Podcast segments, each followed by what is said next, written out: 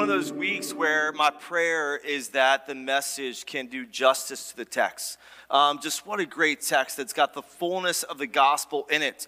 And really, this entire series of Always Only Jesus, uh, I know everyone, like when they hear Colossians, everyone tells me, I love Colossians 3, 1 through 3. But really, the entire crux of this entire series rests here in these verses always only Jesus, that Jesus is supreme. And it's really been a joy to see uh, all that God's at work and doing. And just to give you an update, uh, continue to pray um, that God has been beyond generous as people continue to invest in what God is doing here at the church and making it possible to purchase this property and then have some planned renovations to expand the ministry opportunities, to engage in the community we're still praying for wind insurance. And so, still continue to pray for that. I will tell you, we haven't gotten a no from the big hitters of Lloyd's and Amwins and people like that. They're continuing to ask questions and work on the process. And, and so, that's your update on where we are there. If you would join me, let's ask God's presence uh, to be in this message. Um, God, I pray that as we come into this message, Lord, that we step into you. Um, God, throughout Colossians, it tells us that we should be in Christ Jesus. And so, Lord, I pray that we can just, in this moment, Lord, step into you, that we can be in your presence, that God, that you will speak into this moment. Um, God, I'm so thankful that what's more important than the words that I say are what you are going to speak to each and every individual heart that is here. And so, God, I pray that people have ears to hear not what I say, but what you say. And so, God, through your filter, um, that God, through your fullness, through the completion of the gospel, we have in our text today. God, I pray that you are at work in all this. We pray this in the name of the Father, the Son, and the Holy Spirit. Amen. So, one thing that you know we just see so much in our culture is people take bits and pieces of truth and they use that to transform a story. And, and, I wouldn't say that I'm responsible for fake news, but I, I, did do this one time. And I'm disappointed actually that my brother in law, Gannon, who normally sits right up here, is not here today because um, it, it's kind of a joke that I, prayed, I played on him. Um, the reason why Gannon's not here is his dad had a pretty serious heart attack on Friday. His name is Arnie, so if you could be praying for uh, Gannon's father, um, they do live in Suntree, and so he's at Holmes right now. Um, so be praying for Gannon, his family, his father Arnie this week. And so I wish that Gannon was here so I could kind of razz him a little bit. He's my brother in law, so I can do that. And, and I did this. I took bits and pieces of real information to kind of come up with a story just to mess with them. Uh, he wasn't engaged to MJ yet. They had just started dating. Um, they came to Ohio for a little bit we were living there, and he was staying with me. And so I, I looked online and I picked uh, just some random person out of Fort Wayne, Indiana, because I used to drive through Fort Wayne all the time going to a seminary in Chicago. So I picked this random person, looked him up. I like Googled like top 100 business owners, um, and I found a guy that was single. And I concocted this entire story, and I started emailing Gannon and said, Hey, I would love to bring you in town for a weekend. Um, and so Gannon's emailing back, and he's like, okay, well, let me have you talk to my business manager, which, by the way, that was my wife at the time, and she was kind of in on this. And so I said, yeah, I would love to have you come in for a weekend and, and just, um, you know, spend some time with me for the weekend. He's like, well, I do basketball training. I'm like, I understand you do basketball training, but I'm not really able to play. I enjoy watching your videos. And all of a sudden, I'm hearing Gannon and MJ have these conversations at the dinner table of like, what is going on? This guy just wants me to come and hang out for the weekend, but not train him in basketball. And I increasingly made it creepier. I was like emailing back and saying things like, well, I was thinking we could just go out, do dinner and a movie sometime. And then MJ's like, Gannon, you're not doing this. You're never coming back from this. You know, like, I don't care how much money it is, you're not going to do this. I upped it one more time, and I was just like, hey, to save some cost, um, would it be okay if you just like stayed at my house for the weekend? And, and, uh, and they're at my dinner table, like, as this thing progresses over the weekend. And he's, and Gannon's like, man, it's a lot of money. Like, I don't even have to work out. Like, this is going to be easy. I'm just going to hang out with the dude. She's like, no, you're not doing this. And I finally was like, Gannon, like, what's the guy's email address? And he had never looked at the email address, and his email address was gannonbakerlover at gmail.com. And then Angie and I just started cracking up laughing and was like, come on, man, we're just messing with you. Like, you know, but, but I had enough truth into it that he Googled the guy and found out, no, this guy like owns his business and like I think this is real, I took a little bit of the truth and mixed it with a little bit of a lie um, in order to mess with my brother in law. What we see here in Colossians is the same thing that's taking place. They take a little bit of the truth, which is Jesus Christ is our Lord and Savior, and they mix it with a little bit of a lie to come up with a new truth, a different truth that was counter to the truth.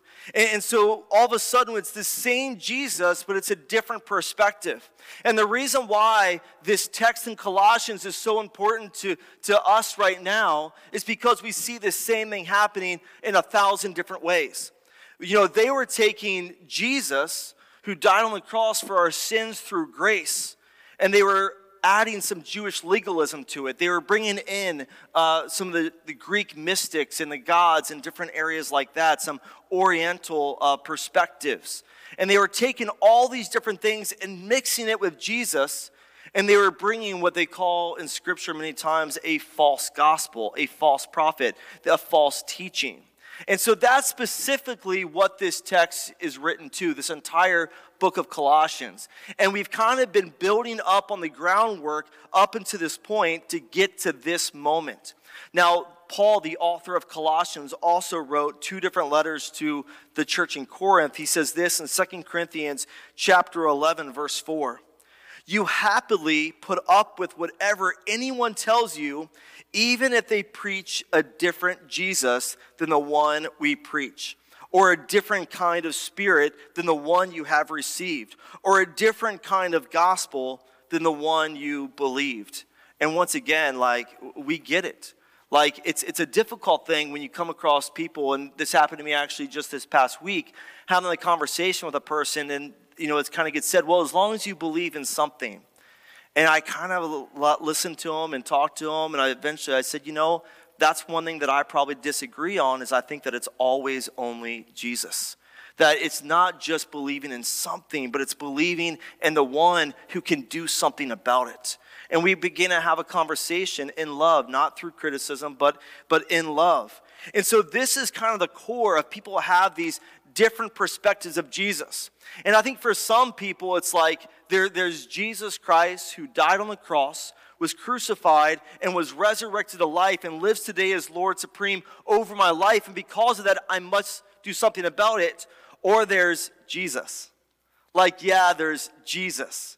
I heard a story of a thief who um, broke into a house late one night. He knew the people were out of town, and he's got his flashlight and he's kind of trying to look around, and he hears a voice that says, I see you, and so does Jesus.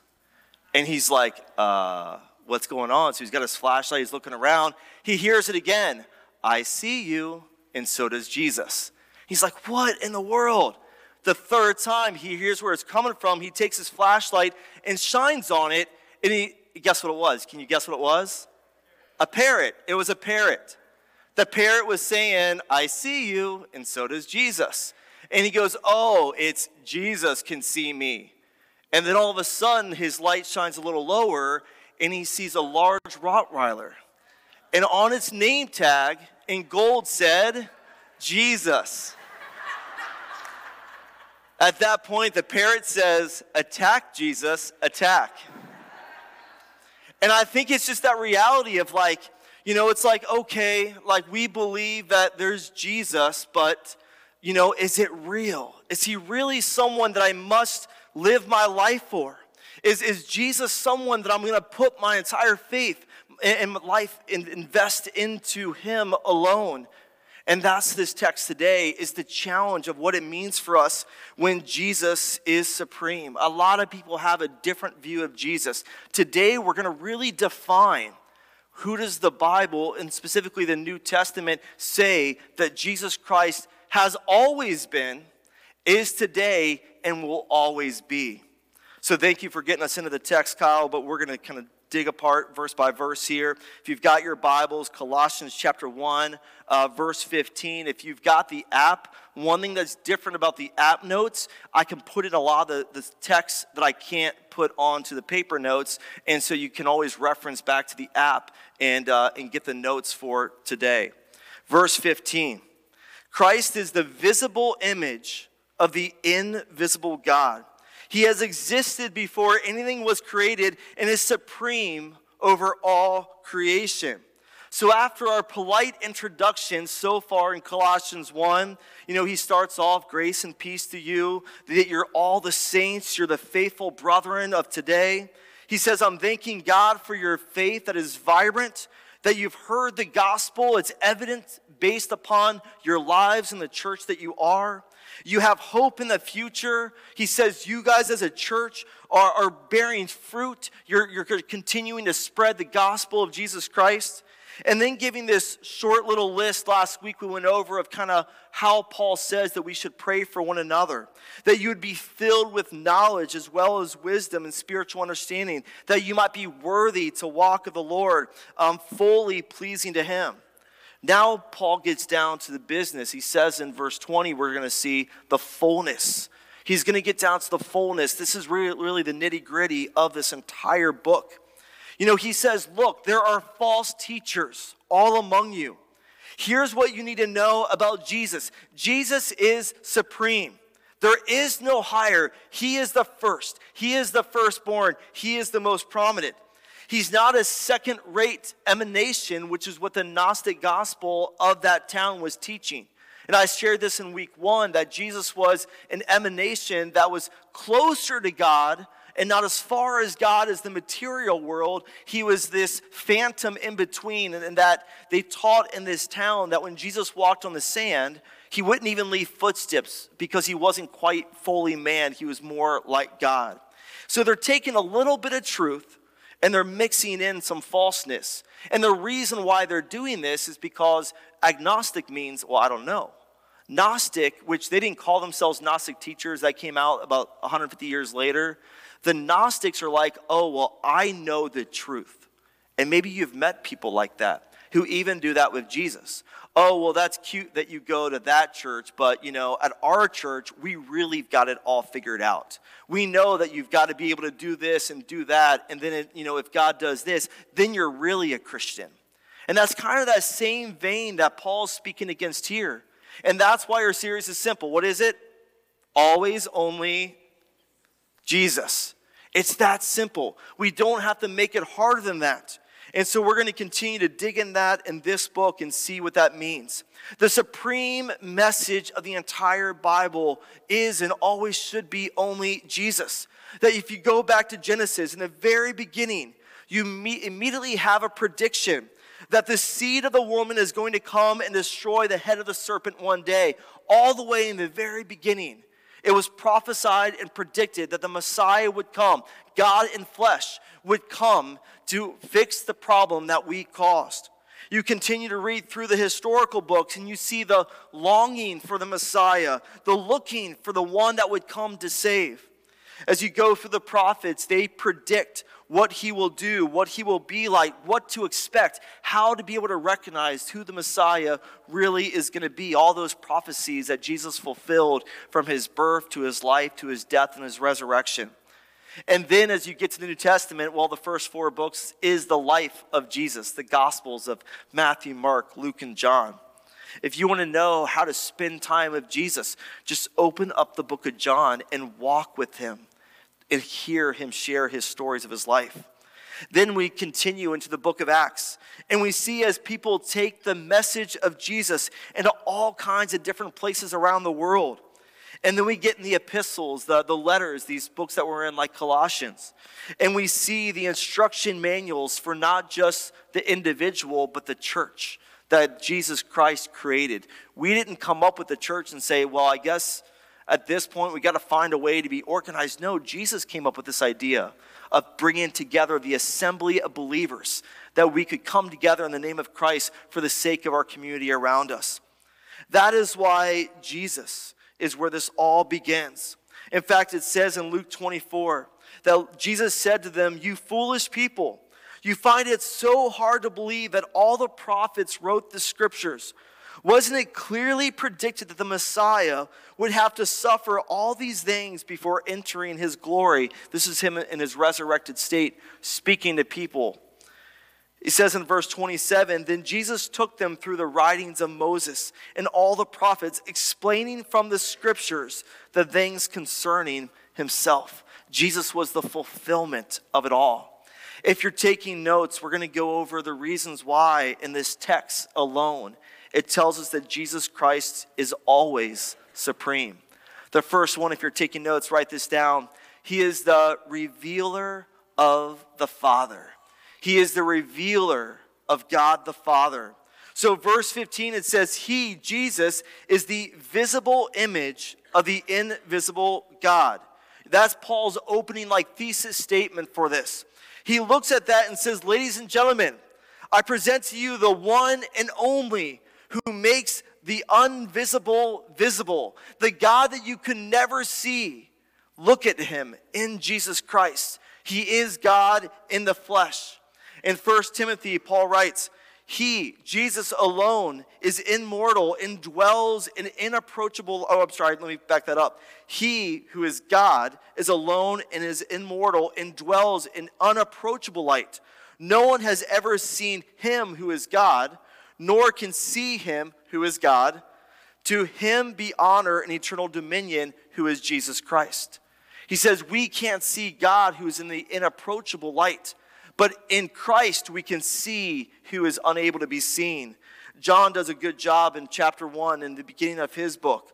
It says, No one has ever seen God but the one and only Son, who is himself God and is at the Father's side, has made him known.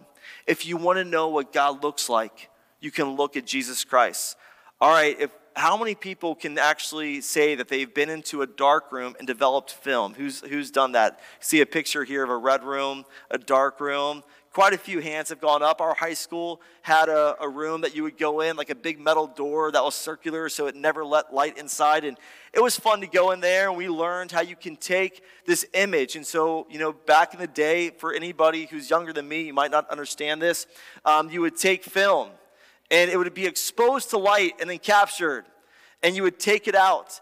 And as you would go through this pretty extensive process of bringing an invisible image to the place where you could see it, you would add the different things of developer and fixer and stop bath. And I mean, it really was a really difficult process. And eventually, you would begin to see this image that was not visible, and all of a sudden, it was really amazing to watch. Right in front of your eyes, you would see this image begin to form. And I know our wedding was actually shot on film. Like it was at that edge there 19 years ago when people were kind of starting to transition to digital, but our wedding was on film. And it was kind of fun because you're like, well, I hope our pictures look good. We'll find out in a few weeks, you know? And, and what we have here with Jesus is he's done that. He is the developed image of the invisible God. He has taken what we cannot see, and through the fulfillment of the prophecy, he has made it visible. Watch the image you could not see before come into light. And when it comes into the light, you'll be able to see it in all of its clarity. Jesus Christ is the developed picture of God the Father. It says in John 14, Jesus said to him, have I been with you so long and you still do not know me, Philip? Whoever has seen me has seen the Father. How can you say to us, Show us the Father? You see, we know that Jesus is supreme because he reveals to us the Father. He allows us to see the invisible image. Uh, I love the way that Hebrews says it, it sums this all up.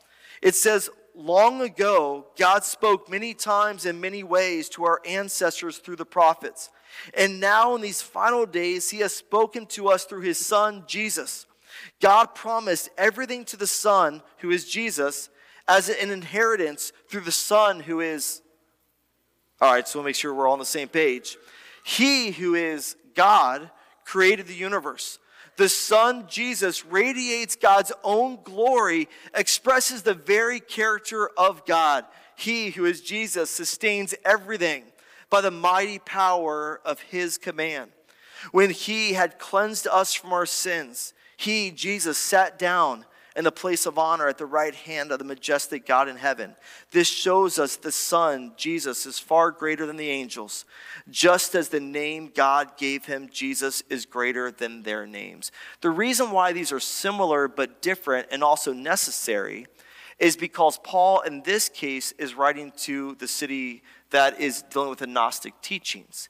What he's doing here in Hebrews 1 is he's specifically addressing the Jewish Hebrew people and their understanding of Jesus to give us this image of Jesus Christ and who he is. So, if you ever, people ask me this question, how do you know that God is loving? Because our world can be a pretty difficult place, true. But if you want to know if God is loving, read the Gospels. And you'll see God in the flesh caring for the little children, saying, Come to me, for greater is the kingdom of God in the faith of a child. If you want to know if God is loving, look at the way that He reached out to the person that was bleeding their whole life, the person that no one else would touch, the leper that no one else would touch. He physically touched those that no one else would touch. If you want to know if God is loving, just look at the life of Jesus Christ. People ask me all the time, well, how do you know that God is forgiving? And I say, look at the life of Jesus Christ. He was the one that would forgive people and say, Neither do I condemn you. Go and sin no more. If you want to know who God is, if you want to know who God is like, just go read Matthew, Mark, Luke, and John. Read the life of Jesus. And then read the rest of the New Testament to explain to you the incredible depth of who God is as he was made visible to us through the person of Jesus Christ. He is, it says here in our text in Colossians, he is the image. It doesn't say that he is an image. Now, I'm an Ohio State guy, so I'm pretty accept, uh, you know, I like the word the, you know, but I will tell you that Ohio State probably shouldn't have gotten the copyright, even though they tried. But the only person who would deserve that would be the image of God. There is not multiple different images, and we get to pick and choose which one we want. It tells us in this text, the declaration, that Jesus Christ is the image of God. There is no other image. Jesus Christ was the only one who is able to be the image of God. He's the exact representation. The actual word there, if you want to translate it from the Greek, would be icon. He is the exact representation of God. If we want to know God or get to know God, we can spend time with Jesus we continue in this text. It says that he is supreme over all creation. Now, a lot of you, maybe the King James Version, New King James Version, you grew up reading this and it said that he was firstborn over all creation. How many people here are firstborns? All right, so firstborns are lucky because you typically get the new clothes, you get the bigger room, you know, mom and dad typically, you get to drive first, so you get the better car. Like, you know, when you're first born, you typically get the better, right? I see some people smiling pretty big. I think they're firstborns, and like, yep, that's exactly how it was. Um, unfortunately, in my house, my 10 year old's bigger than my 12 year old, so that whole like clothing kind of got messed up. Um, but in general, firstborns get more opportunity and more responsibility. But when it says in this case that he is the firstborn, it's not talking in chronological order. He's talking in forms of supremacy. We actually can see in Scripture that the firstborn in Scripture is not always the first to be born. Um, we go back a few different times in Scripture, including Joseph had two sons, and it was his secondborn, Ephraim, that it says in the Bible, God says, Because I am Israel's father, Ephraim is my firstborn. And he was given the rights of the firstborn son. And that's the reference that it's making here in Scripture is that he is supreme.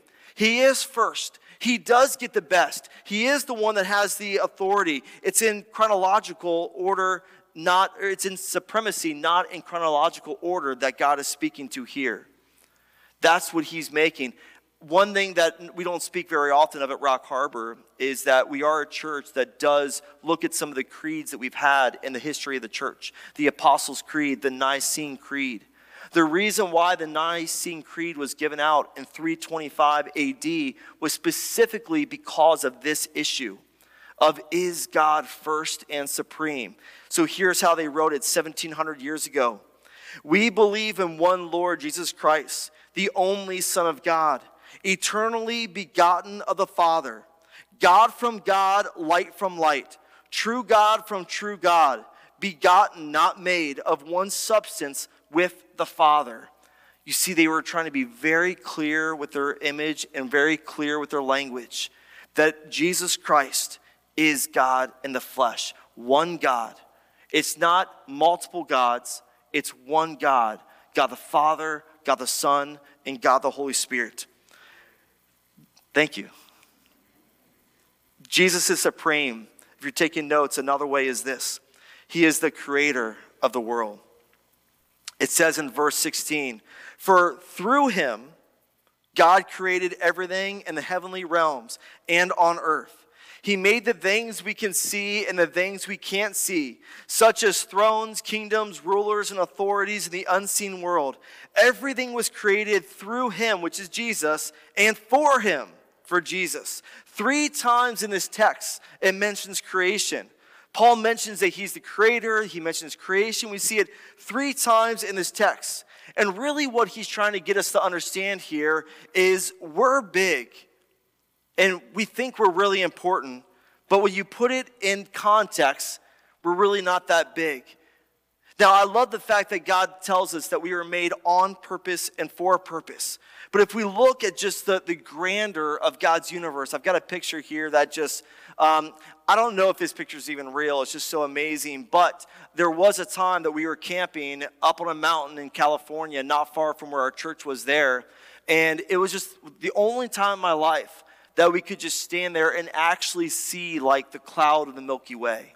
It's just a breathtaking thing. And we do have some great stars being here by the coast, better than up in the north. But what we saw on top of that mountain was just absolutely breathtaking. If you ever think that you're the most important thing in the world, just go stand outside at night and look at the grandeur of God's creation. And that's what this text is reminding us is how grand our God is, how big and powerful our God is. But also the opposite can be a reminder. I love the book Dr. Seuss's Horton Hears a Who. And if you know this story, it's when all of a sudden this giant elephant is holding a flower and there's a speck on the flower and he hears someone calling out from it. And all of a sudden, uh, a person that's part of this entire world that's onside the speck realizes there's something bigger out there. And, and all of a sudden, the, the big elephant realizes that there's something really precious that it is in charge of taking care of.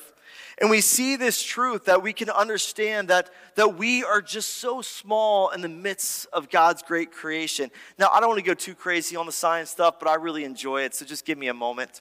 There's another picture here that the pale blue dot. Uh, Nate actually uh, called exactly what this was. In 1990, the satellite Voyager 2 was going so far from Earth, they said, I don't think we can get any more transmissions. It was sending pictures it was taking as it was soaring out into the universe. And they said, hey, let's turn around and let's shoot a picture towards the Earth. And in fact, when they first took the picture and they looked at it, they said, oh, we missed it. You know, I thought that it was there. They actually put it onto like a movie theater size screen, and they were on ladders and they were climbing around trying to see if they could see something there. And finally, a person found what's known as the pale blue dot. And within the grandeur of the entire universe, they found the earth on one pixel on the midst of like 10,000 pixels. And all of a sudden, they just said, Man, look at how grand this universe is. Jesus declares, I am the creator of all of that. I am the beginner, sustainer of all of it. That in him all things were made, and beyond that, through him all things continue to be sustained. The next picture kind of gives us a glimpse on this idea that, like, you know, that we're bigger than we really are. If you see the earth here, I think you probably know that that's not quite uh, the correct ratio. In fact, if you know that the sun is pretty massive, it's 109 times the diameter of our earth. And if the sun was hollowed out, it could hold 1.39 million earths inside of it. You see, this is how great our God is. That he, it says in this text, that Jesus put this all into place.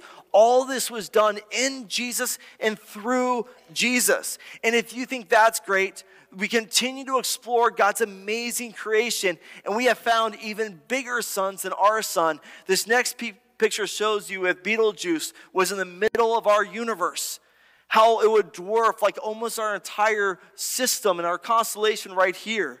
That Betelgeuse can actually have 600 trillion Earths inside of it. It could have 446,000 of our suns inside of that star. You see, that is how great and powerful our God is. And we've also learned that there are billions and billions of other galaxies just all around that we get to continue to explore the grandeur of our God. Now, I'll admit to you, I've discovered that some people actually turn off from the gospel the moment a pastor mentions the word creation. It can become this like tension point for people. And that goes back to my original challenge of do we believe that God is the God who created and sustained all things? It's one thing to say that he came and, and he lived on earth, but do we believe that? And that's what this text, this text is challenging us on, is to come and understand that this is how grand our God is. He's not just Jesus, but he is Jesus, the creator and sustainer of the universe and that we can understand that God continues to speak to us in these ways. And that is the third point. I've, I've already mentioned it a few times. If you're taking notes, write this down. Jesus is the sustainer of the universe. As you look at verse 17, it says, And he, Jesus, is before all things, and in him all things cons- consist. That he's eternal. And here's the point that I will challenge you. Sorry, this carpet's tripping me up. Um, here's what's so great, and this is our stance as a church that if you are a young earth creationist like me, or you're a person that believes that God is so grand and powerful that he was able to work over a 14 billion year process in order to put together this exact moment in time, we believe that in all of that, that's what this text says. Guess what? If you go back 6,000 years ago, guess who's in charge? God.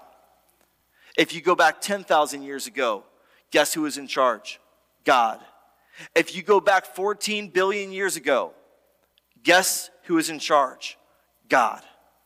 And that's really the part that matters. So I enjoy studying all the little stuff around the science and facts of creation. How did the Grand Canyon come to form? You know, looking at fun stuff like that, the dust on the moon. It's fun stuff. You can talk to me later about it. But one thing that we will stand on is this truth that at any moment you go back, God was in control and Jesus was at the source of all creation because that's what the Bible says. That we go back to Father Abraham who rejoiced and he said in, in my lifetime they said you will be see one generation but your generations will be more than the you know the sands on the sea the sands on the shore it doesn't matter where we go back in that timeline that we can have our trust and faith that God was in all things. John wrote in 1 John 1 We proclaim to you the one who existed from the beginning, whom we have heard and seen. We saw him who is Jesus with our own eyes and touched him with our own hands. He is the word of life. He wrote in the beginning of his gospel, John, In the beginning was the word, already existed. The word was with God, and the word was God we know that God is eternal. We know that God has been there from the beginning, and that's the truth that we can hold on to. There was a great uh, sermon that kind of changed my whole understanding of this. Um, Louis Giglio was on tour with Chris Tomlin um, when he did his How Great Is Our God tour. And he gave a message after singing that song. And he shared all the different stars and how great God is. And then he shared something that a physicist came and shared with them at the end of one of his messages. And the guy came up to him and said, Hey, I know this is great and beautiful. Those are good graphics and the stars are amazing. And we went really, really big on how great our God is. But he goes, Have you ever heard of laminin before? And Louis like, No, I've, I've never heard of laminin. He's like, You got to know laminin. Because not just is our God so big and so grand and so great that he can create Betelgeuse and he can create these huge stars and he can put everything in motion. But it says in scripture that he is the sustainer of all things. And he goes in modern science with the electron microscope, we have found the protein that holds all things together. That if it wasn't for this, our bodies would be glue on the floor. He says it's laminin that holds us all together. Let me show you a picture of it. And if you can pull up the picture, that's the protein that they found that holds all things together. And I'm not actually trying to be literal with this. And so please don't like, you know, say, well, that's crazy. No, I'm being figurative in this. But it's symbolic. If you look at the next picture, it actually shows how the protein is actually put together. And we can see that in this truth, that we can hold on to this promise.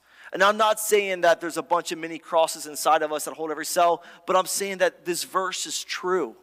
That Jesus Christ is the sustainer of all things. He existed before anything else, and He holds all creation together. And here's my message for you for all of this.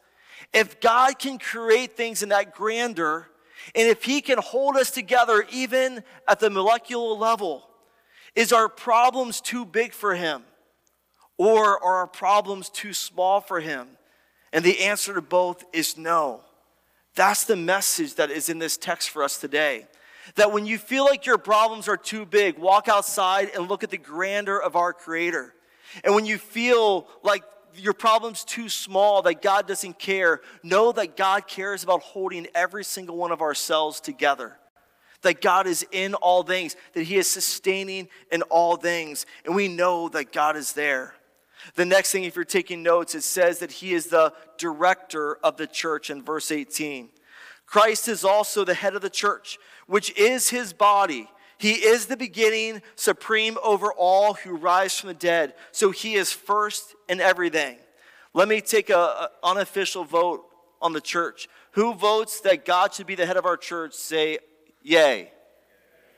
All right, I'm pretty sure, Bill, I think that passed. I think we're good. So he's the chair. So we'll call that. It's official. Jesus Christ is the head of his church, and he will always be the head of our church. In fact, we had the conversation, we were putting together this new diagram of our org chart of the church, and I, I actually asked Bill, I was like, should we have at the top like the Trinity, you know? And he goes, absolutely, we should. Because we don't want people to look at our church and not be reminded that Jesus Christ, the Father, the Son, and the Holy Spirit will always be the head of this church as he should be the head of all churches. It is his church. We didn't come up with this, it was his idea from the beginning, and he is the director of the church. The last thing, if your notes, is this it says in verse 19, For God in all his fullness was pleased to live in Christ. I'll be honest, I, I could spend an hour just talking about that phrase right there, but I won't. I just love that. For God in all his fullness was pleased to live in Christ.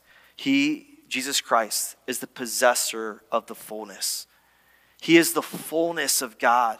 He is not an icon. He is not a, what was it they called him? A phantom. He is not this somewhere in between. Some of the Greeks refer to him as a, a eminent being. No, he's none of those things. He was Jesus Christ, God made flesh. And we became all too aware of that when his body was beaten, his flesh was ripped open, the crown of thorns were pushed on his head, he was nailed to a wooden cross, and he cried out in pain. It wasn't something that was faked, it was very, very real.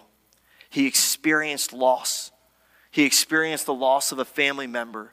He experienced probably many things that we experience, including being betrayed by a dear friend who he thought that he could trust in. He experienced all of those things so that he could be the fullness of God in flesh. It says in verse 20, and through him God reconciled everything to himself.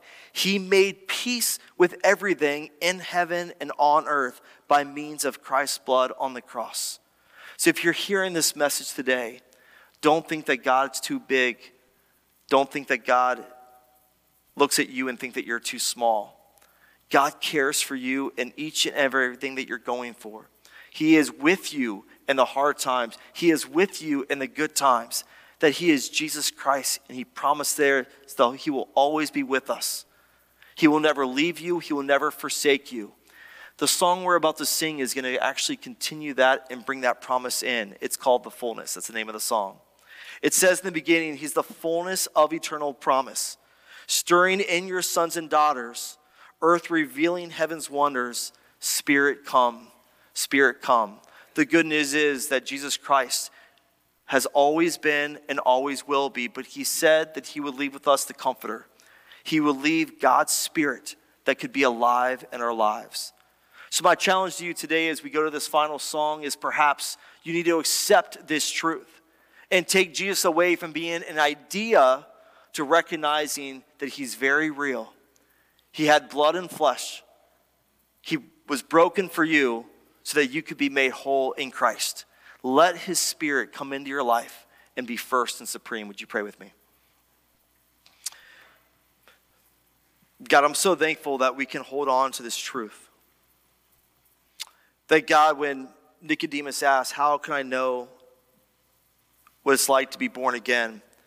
Jesus says, Flesh gives birth to flesh, but spirit gives birth to spirit. No one has ever gone into heaven except the one who came from heaven, the Son of Man. And just as Moses lifted up the snake in the wilderness, so the Son of Man must be lifted up, that everyone who believes may have eternal life. And then Jesus, John, gave us this simple explanation of that when he said, For God so loved the world that he gave his one and only Son, that whoever believes in him should not perish, but have eternal life.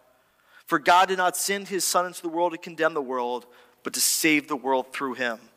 So, Jesus, we're so thankful that we can share that message, that we are not condemned by what we have done, but the only question that matters is who do you say that Jesus is? And so I pray today as a church that as we sing this song that we can declare that Jesus is supreme and that maybe there's some here who need to make that decision right now.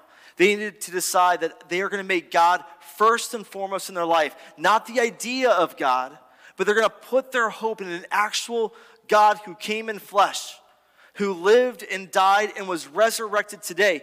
Every other person who declares that they have a belief or an idea, they've all died and they are arrested, and we can go visit many of their graves. Jesus Christ is Lord and Savior because He lives. Because He lives, we can face tomorrow. Because He lives, we can know that our sins are forgiven. Because He lives, we can know that He is still God. So if that is you, we invite you to come into this time and just surrender to Jesus Christ.